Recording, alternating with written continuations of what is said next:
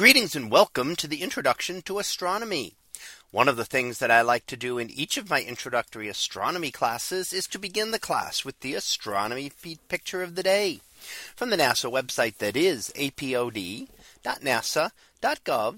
apod.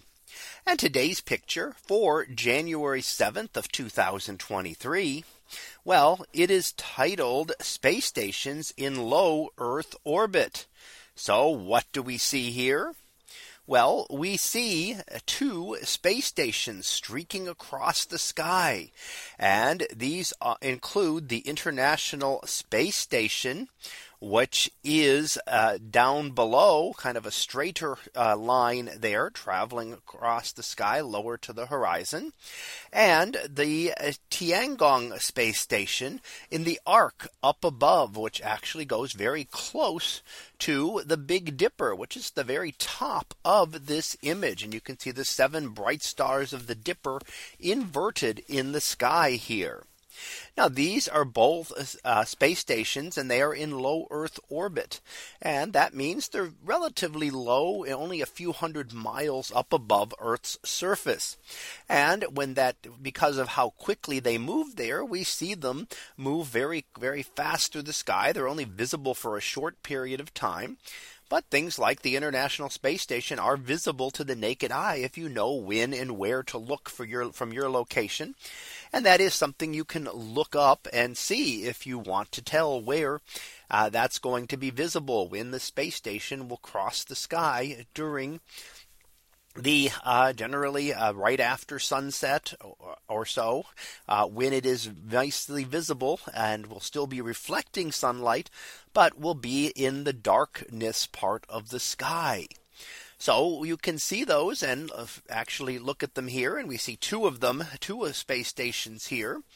Uh, again, the Tiangong one up near the Big Dipper at the top of the screen, the International Space Station down near the constellation of Cassiopeia, very close to the horizon, just left of center, and shaped in this case almost as five bright stars in a W shape there very close to the beginning of the visibility of the space station uh, in the sky.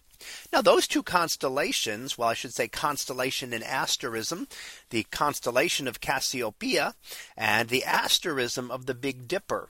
The Big Dipper is not a constellation itself, but is part of the Great Bear, the Ursa Major constellation.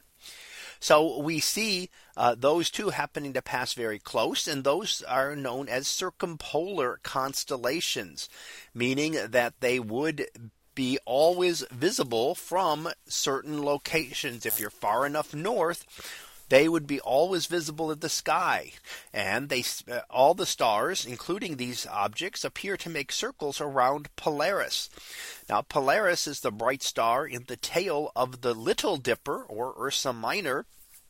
And that is uh, the brighter star just to the left of center between the two trails. And you can trace out the small dipper there heading uh, upward and to the right from Polaris. Now Polaris not the brightest star in the sky, but is the central point because it happens to be very close to the north celestial pole of Earth, meaning that it is essentially fixed in the sky. It always retains its same positioning and everything seems to rotate around it. Those stars closest to it make smaller circles and those further away will make much larger circles eventually crossing the horizon. But those stars close enough will actually always be above the horizon from that location.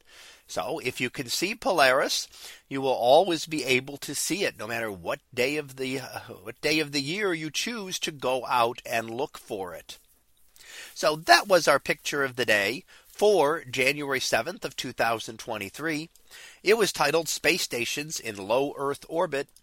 We'll be back again tomorrow for the next picture previewed to be where you come from. So we'll see what that is about tomorrow. And until then, have a great day, everyone. And I will see you in class.